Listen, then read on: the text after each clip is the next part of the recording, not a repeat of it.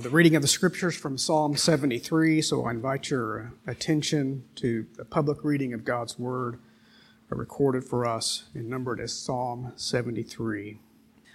A psalm of Asaph. Truly, God is good to Israel, to those who are pure in heart. But as for me, my feet had almost stumbled, my steps had nearly slipped.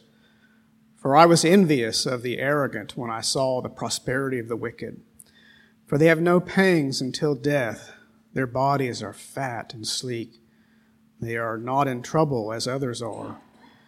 They are not stricken like the rest of mankind. Therefore, pride is their necklace. Violence covers them as a garment. Their eyes swell out through fatness. Their hearts overflow with follies. They scoff and speak with malice. Loftily, they threaten oppression. They set their mouths against the heavens, and their tongue struts through the earth. Therefore, his people turn back to them and find no fault in them. And they say, How can God know? Is there knowledge in the Most High?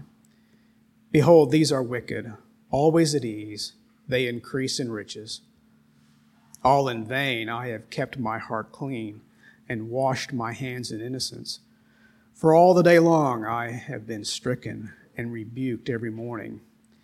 If I had said, I will speak thus, I would have betrayed the generation of your children. But when I thought how to understand this, it seemed to me a wearisome task until I went to the sanctuary of God. Then I discerned their end. Truly, you set them in slippery places and make them fall to ruin. How they are destroyed in a moment, swept away utterly by terrors. Like a dream when one awakes, O Lord, when you rouse yourself, you despise them as phantoms. When my soul was embittered, when I was pricked in heart, I was brutish and ignorant. I was like a beast toward you. Nevertheless, I am continually with you. You hold my right hand. You guide me with your counsel, and afterward you will receive me to glory. Whom have I in heaven but you? There is nothing on earth that I desire besides you. My flesh and my heart may fail, but God is the strength of my heart and my portion forever. For behold, those who are far from you shall perish. You shall put an end to everyone who is unfaithful to you. But for me, it is good to be near God.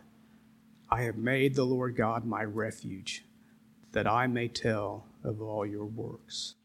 While I uh, trust it's uh, rare, I'm not unmindful that uh, Christians on occasion leave the faith uh, over the question of evil one of the great uh, philosophical questions of our age. Uh, how can there be God if there is evil? How can there be concentration camps? How can there be violence against men and women? Uh, surely, since these things are true, there, there cannot be a God.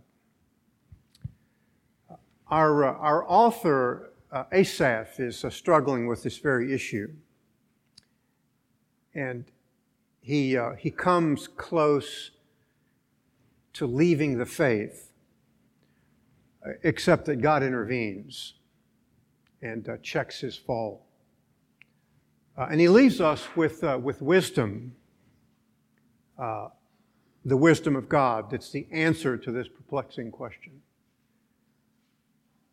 And it is, uh, of course, uh, an answer that uh, our own age with incredible evil uh, certainly needs to hear. Uh, this is a uh, classically known as a wisdom psalm. I think it's quite self-evident uh, why that is the case. the psalmist is struggling with a perplexing question, and he, God gives him wisdom. it's not unlike you and me. You and I confront difficult questions in life, and absent the wisdom of God, we would uh, slip. But God intervenes in the case of Asaph.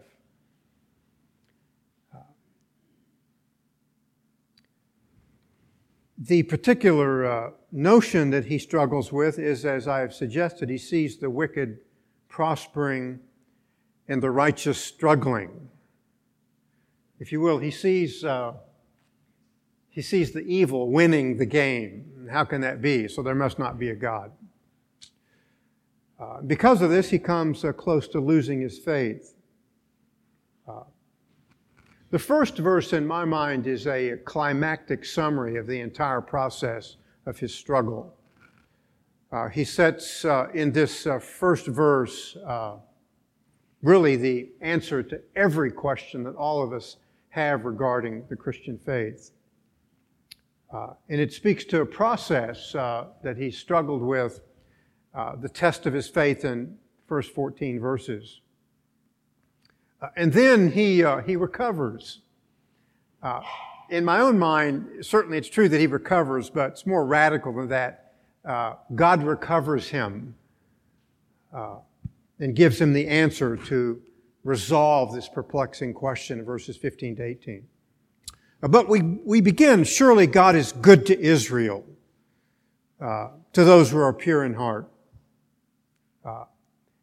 God's, uh, God's goodness, of course, uh, is the answer to every, every perplexing question that we have regarding the Christian faith.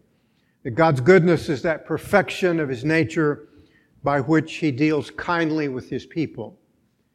And uh, Asaph is numbered among the people of God. And the goodness of God is what will catch him. And we will see that in, in the text this morning. Uh, you and I need to understand that we live in a fallen world uh, and yet, even in the trials of our faith, God is good to his people. Uh, and that is, in and of itself, a profound philosophical issue, is it not? Because the goodness of God is selective, doesn't come to all men. Uh, I understand issue of common grace and God's saving grace, but here the goodness of God is going to catch Asaph uh, and that in and of itself is a profound act of God's sovereign grace. It's interesting to me that uh, he also defines who Israel is. We typically say, well, who's Israel? Well, natural sons and daughters of Abraham, but he is more selective in his uh, definition to those who are pure in heart. Uh, you and I need to grapple with another profound philosophical issue, and that is that the church uh, can also be divided in just such a way.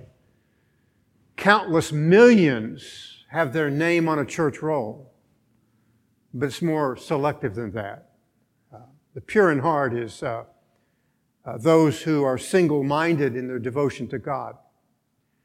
That regardless of the trials, they persevere in the faith uh, they know that God is worthy of our devotion.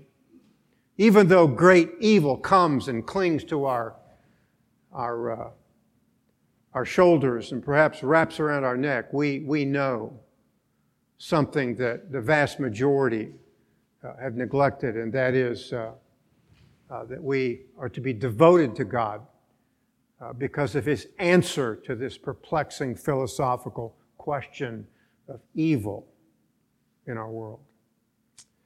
Uh, and that in and of itself is a key to every trial. Uh, I will tell you that they will come and knock on your door and gain entrance to your life. And uh, you must hold fast and know for sure that uh, we are to remain devoted to God because of His devotion to us, that we will see in a moment.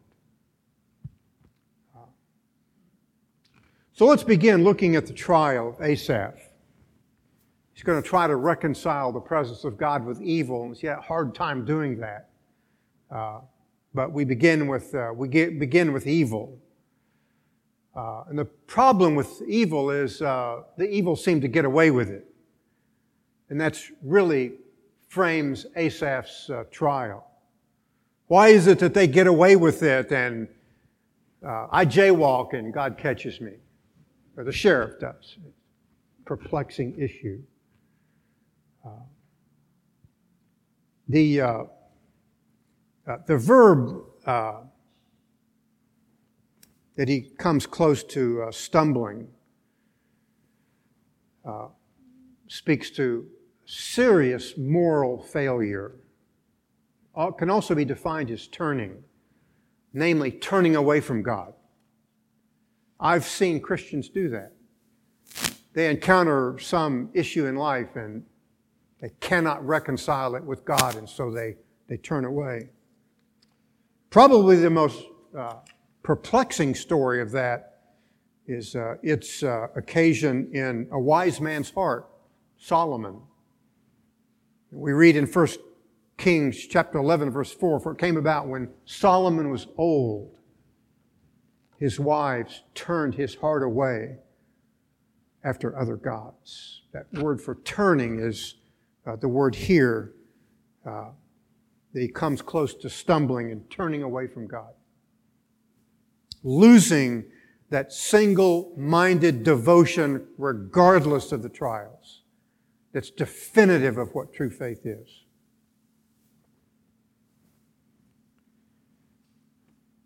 Thankfully, we read in our text uh, the adverb almost.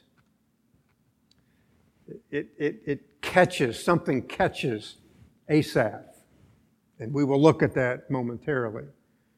Uh, but evil doesn't win the day in his heart uh, because God will check him. That in and of itself is a perplexing issue because God doesn't check everybody, but He checks Asaph. Uh, Asaph, again, verses first part of the psalm, uh, speaks of his uh, trial. Let's look at uh, uh, the specifics of the trial. Uh, jumps out at us at beginning of verse 3. I was envious. I was envious perplexing issue for our culture. We are seemingly making envy uh, part of the fabric of uh, American discourse.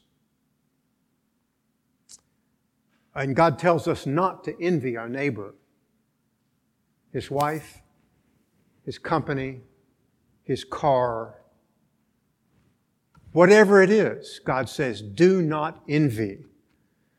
But it gains uh, access to Asaph's heart begins to uh, plunder his heart.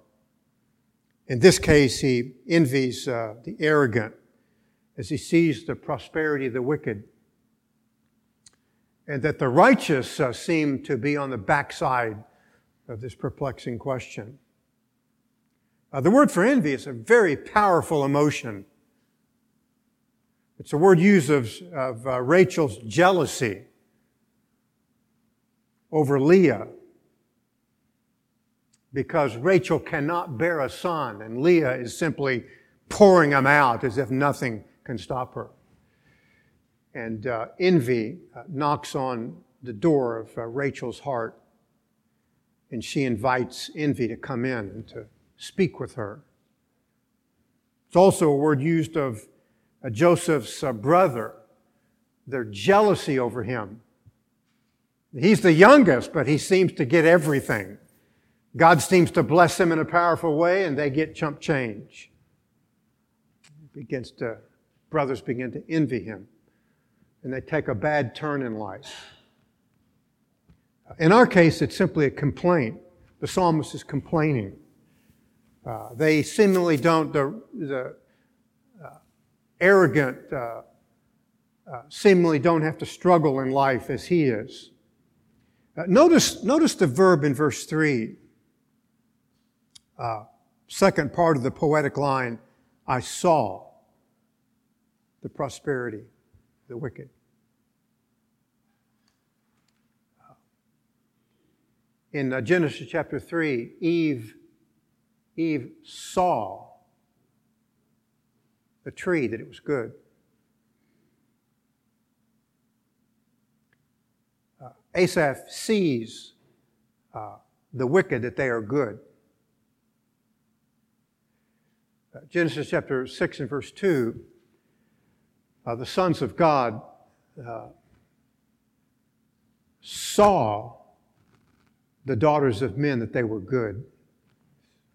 their beauty, but literally in the Hebrew Bible, it's good. Uh, you and I need to see that God is good. And that we should be very careful about taking that adjective and applying it to life. Uh, because what is essential that we see in all things, that God is good uh, to his people. And this really begins his trial. That an observation begins to turn his heart. A reminder that you and I need to be profoundly careful uh, about uh, understanding uh, what life is all about by what we see, because that in and of itself is a way to danger. Uh, be very careful with processing what you see from a jaded reality. Uh, because if you begin to interpret life visually uh, rather than theologically, you will find yourself in deep trouble. And the question is liable uh, to destroy you. That you and I are not to judge things visually, but theologically. The theology is that God is good to his sons and daughters, regardless of what they see.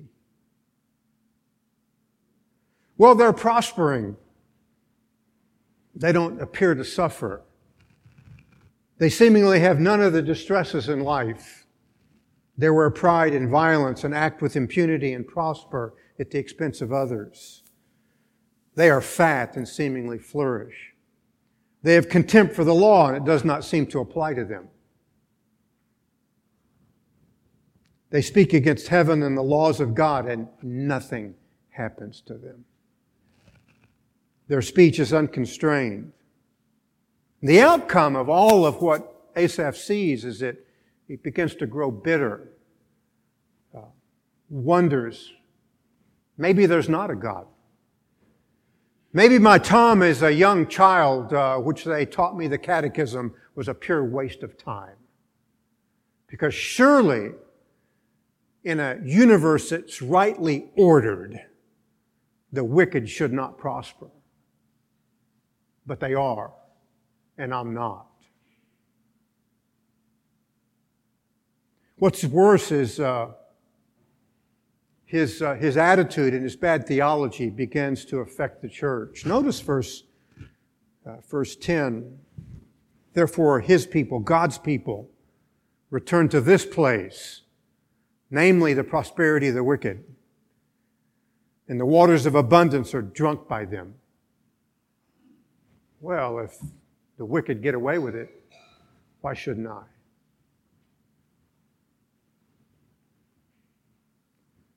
Remind you of, of a lodgment that this theology has in place in the Christian church, the health and wealth movement. God loves you and has a wonderful plan for your life. You come to Jesus Christ, everything will turn out wonderful. That's the theology here. Problem is, you teach people that when they're young, it's pretty easy to do. It's when they turn old and begin to have problems, have miscarriages, lose a job, lose a favorite uncle, that envy begins to knock on their door and gain access to their hearts. And they say God doesn't know, verse 11. They act as if there is no God. And the complaint reaches its climax in the final two verses of this section. Surely in vain I have kept my heart pure and washed my hands in my innocence. For I've been stricken all day long, chastened every morning. I mean, you can tell that the, this issue has him by the throat. He's beginning to question why he has followed the law, why he's loved his neighbor and loved his God, because the wicked are prospering. Violence seemingly wins the day. Envy is accepted as part of American political discourse. So, what good is believing in Jesus Christ. Uh, he saw and he reasons poorly. Well, that's the trial. It's not just his trial, it's an everyday trial. Uh, because bad things will happen to you, will knock on your door. You'll begin to wonder, where is God? Uh, we, we have the resolution uh, to this perplexing question, verses 15 to 28. But let me remind you, it does not come by seeing. Uh, I, I recall again to your memory uh, Eve saw, the sons of God saw. Lot saw the cities of the plain, and they appeared to be great places to go live and to start a family and business. Almost cost him his faith. It certainly cost his wife, to be sure. Uh, to, uh, to read the last chapter of the book, the lawless do not get away with it. And God's people will realize that He is their inheritance both now and forever. Verses 15 to 28. Thankfully, uh, Asaph uh, does not verbalize his complaint in the church. And that in and of itself is a turning point of wisdom. Notice verse 15. If I had said, I will speak thus, behold, I would have betrayed the generation of thy children. That one of the things that catches him is not to take his complaint public because it will ruin the hearts of others in the church. That in of itself is a profoundly wise statement. One of the things that should check our behavior is it will harm the church. One of the things that should check what we verbalize and how we speak and how we talk, that it might do harm to the church, uh, which is essential, the people of God, that God is good to his people regardless of what we see. And in his trouble, Asaph does something else. It's a profound note of incredible wisdom. He goes to church. Look at verse 17. Until I came into the sanctuary of God. Can't be dogmatic, but I speculate he hears a sermon. And one of the reasons I say that is because of the counsel of God that uh, eventually uh, is his uh, net that catches his fall. But nonetheless, he, uh, he hears a sermon. And the resolution is really so simple. Uh, latter part of verse 17, then I perceived their end. And it's their end that breaks his fall. I'm reminded of Psalm 37 2 For they will wither quickly like the grass and fade like the green herb. Uh, something of the theology of the prophet Isaiah, Isaiah chapter 40. All flesh is as grass. But there are some seasons in life where the grass seemingly is abundant and green and flourishing. And the flowers bloom and seemingly characterizes the lives even of the wicked, until God blows upon them. And the flower sheds its beauty, grass turns brown. All flesh is as grass uh, when God blows upon it. And that's the end, the end of the wicked. For when you consider the end of the wicked, they are not to be envied at all. Rather, rather, and I say this in all humility, they are to be pitied because their end is so incredibly tragic. Asaph had forgotten the future, but the preacher reminds him. And so we read in verse 18 that God has uh, cast them down or set them in slippery places and cast them down to destruction. The word for slippery places is uh, literally smooth. Uh, it is used of idols and the idolater. The metalsmith takes a piece of uh, raw metal and begins to smooth it out and to fashion it into an idol. And that, of course, is profound, uh, profound wickedness, given that uh, there are no idols. There's only one true God, the living God. I think it's a reminder here that uh, the wicked have made uh, material things, prosperity in and of itself, uh, into an idol. They've begun to worship it. They have become rank materialists because there's no God to them. And uh, that is their God.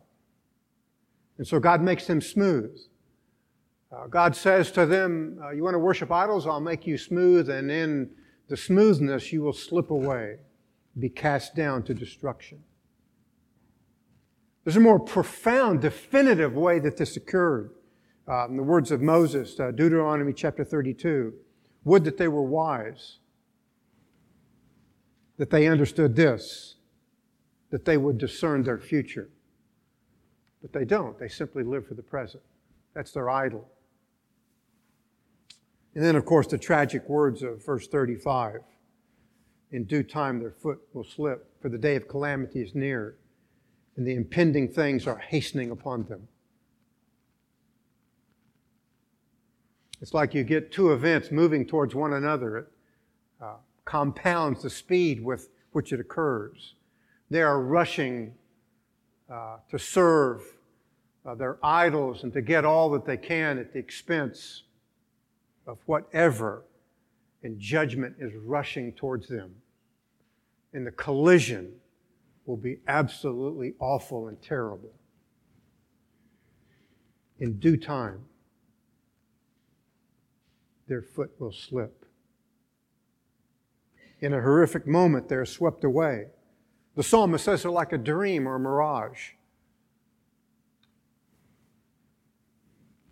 And someday they will wake up in eternity and the dream will be gone forever. Uh, remind you of a uh, series in the psalmists. Psalm 1, introduction to the Psalter. But they, the wicked, are not so. They're like the chaff that the wind blows away. But there will come a time where God will blow upon the wicked, and they will be no more. But what happens uh, as Asaph is listening to this sermon goes way beyond uh, the end of the wicked. That God uh, catches him and grace engages him. He describes his uh, spiritual condition as embittered. He says, I'm like, I'm like an animal that only acts by instinct. I've uh, long since lost the ability to discern the truth of the scriptures.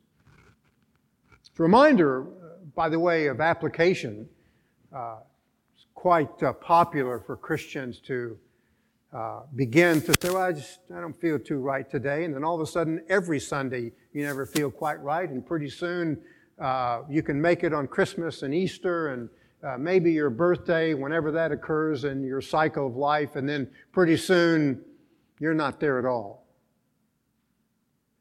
Absent the word, you will find yourself in a profoundly difficult position in life because it's the word that's going to checkmate Asaph and these 10,000 questions that he's been raising. And he will come to one answer as he hears the sermon.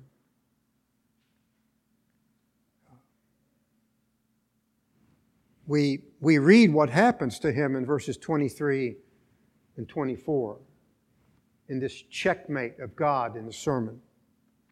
Nevertheless, I am continually with thee Thou hast taken hold of my right hand with thy counsel that will guide me and afterwards receive me to glory. Again, uh, reconstitute the event. Asaph is slipping. He's almost gone over the edge, and God catches his hand. because God is good to Israel, even to those who are pure heart.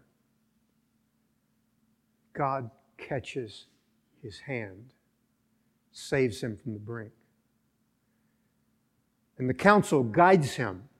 That's why I think it's a sermon.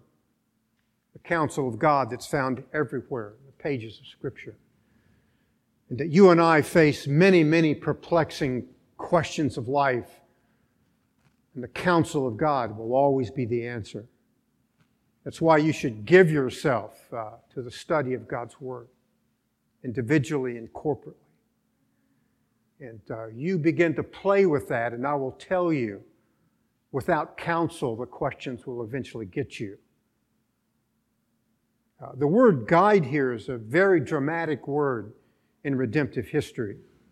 Exodus chapter 13 verse 21. Uh, the pillar of uh, fire and the cloud by day guided Israel. The uh, Greek cognate, Greek translation of the Old Testament is used in John 16, 13. The Spirit of God will guide you into all the truth.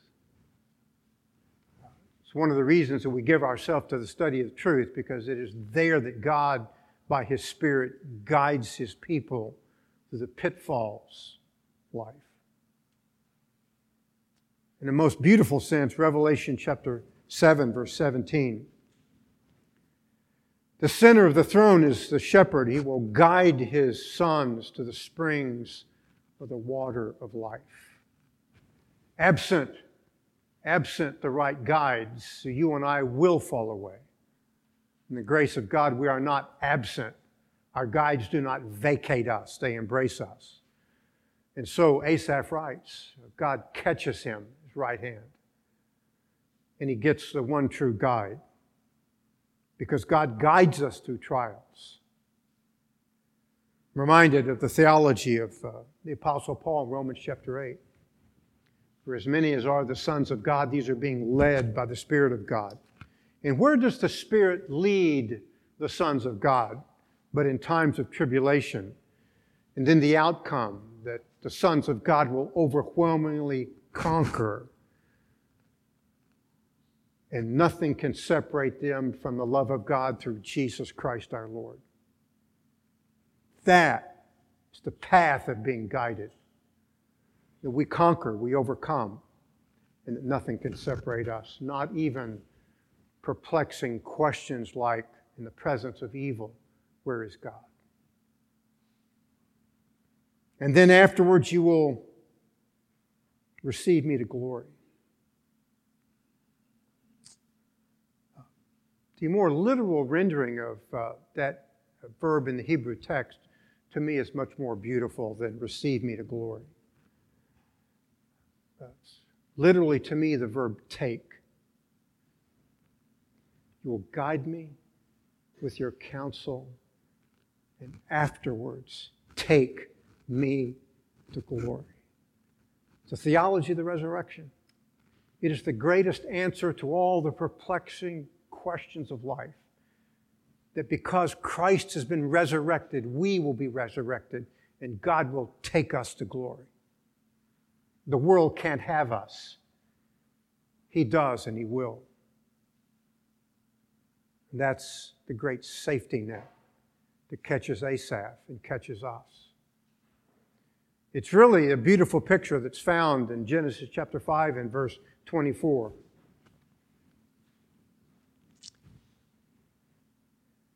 And Enoch walked with God, and he was not, for God took him. Profoundly beautiful essence of all of life and wisdom to walk with God.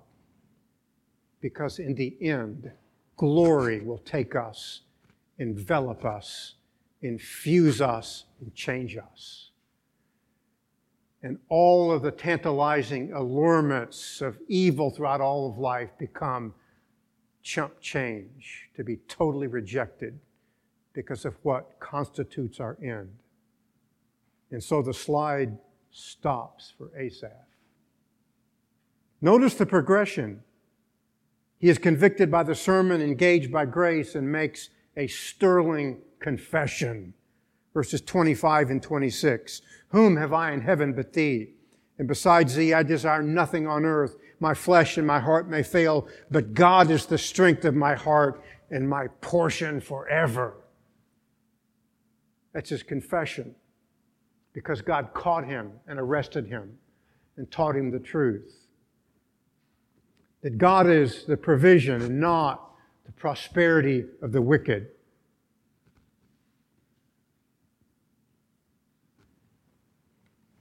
Notice uh, something else that has now entered the equation, uh, and that is God, God now.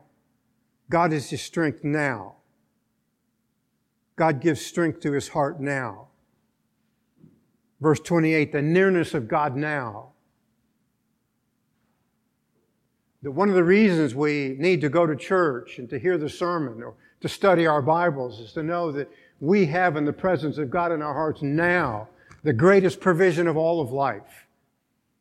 That all of the greatest of the allurements of the world dim when God is in your heart. You know Him now.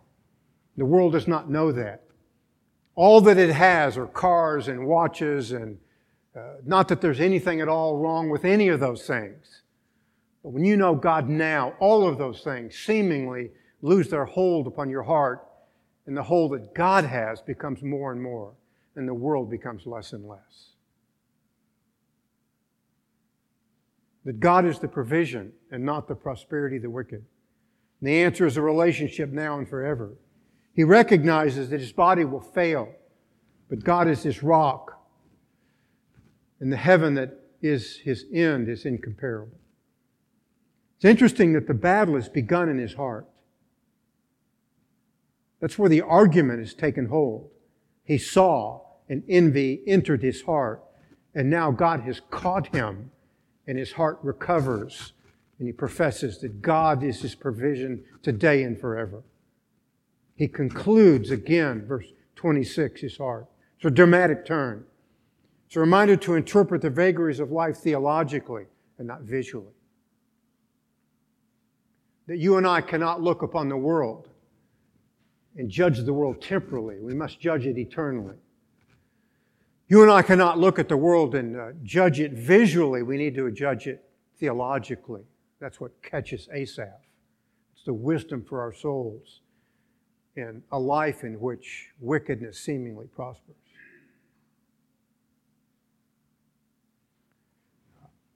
So, what's the conclusion of, of the trial? Verses 27 to 28, he recapitulates everything that we have uh, been studying.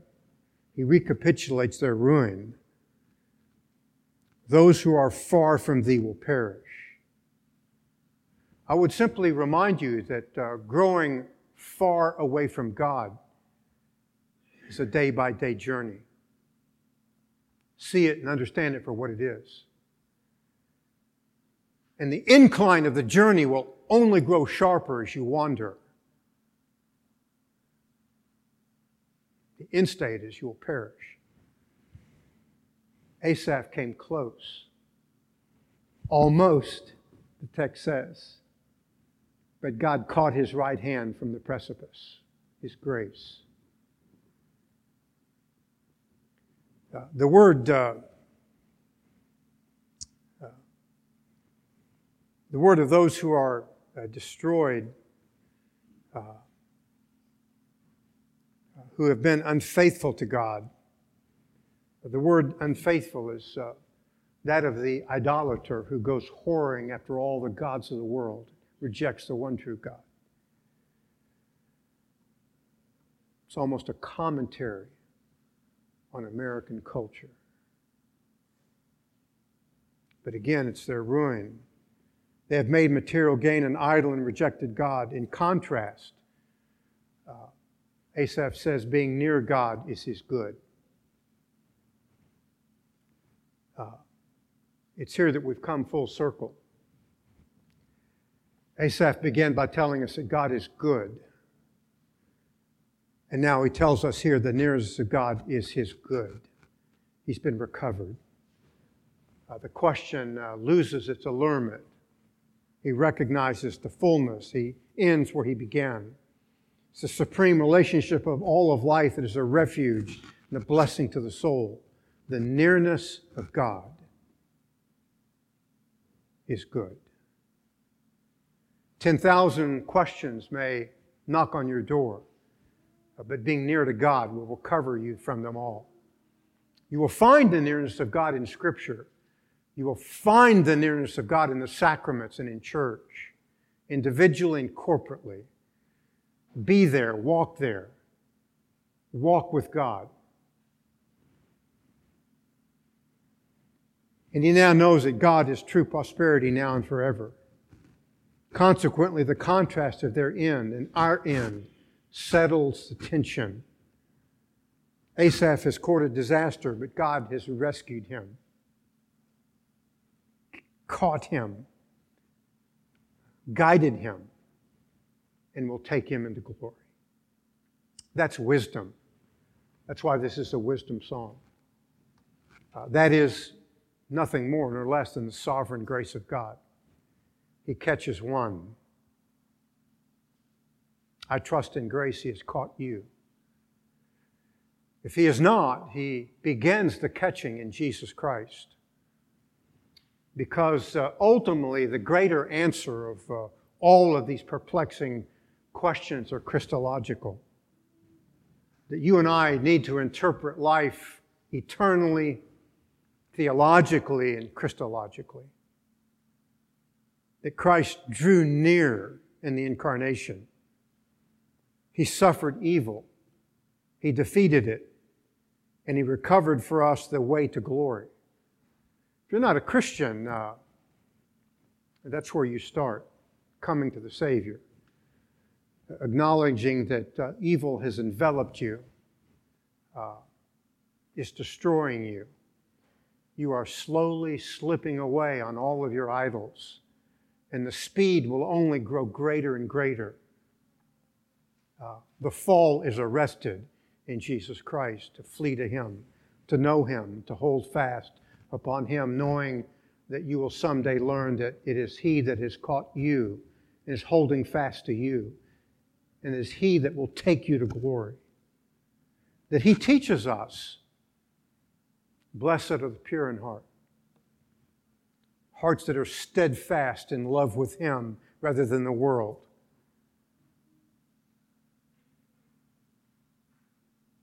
And what is the outcome of that? They will see God. God will take them to glory. So that with God, you, uh, you get glory. Uh, the world will lose everything. We lose nothing. Uh, the nearness of God is our good and the glory of God uh, causes our heart to chase Him, to walk with Him, to draw near to Him, to seek Him where He is found Scripture and in church and in the sacraments, uh, knowing that uh, we too will be like Enoch. Uh, we will walk with God, and one day uh, we will not be, for God has taken us the glory. Uh, may that resolve all of our questions because of Jesus Christ, the way to glory. And may we continue in that way. And may the questions of life hold on to us less and less, knowing that God holds us by our right hand, uh, guides us by his counsel, and afterwards will take us to glory.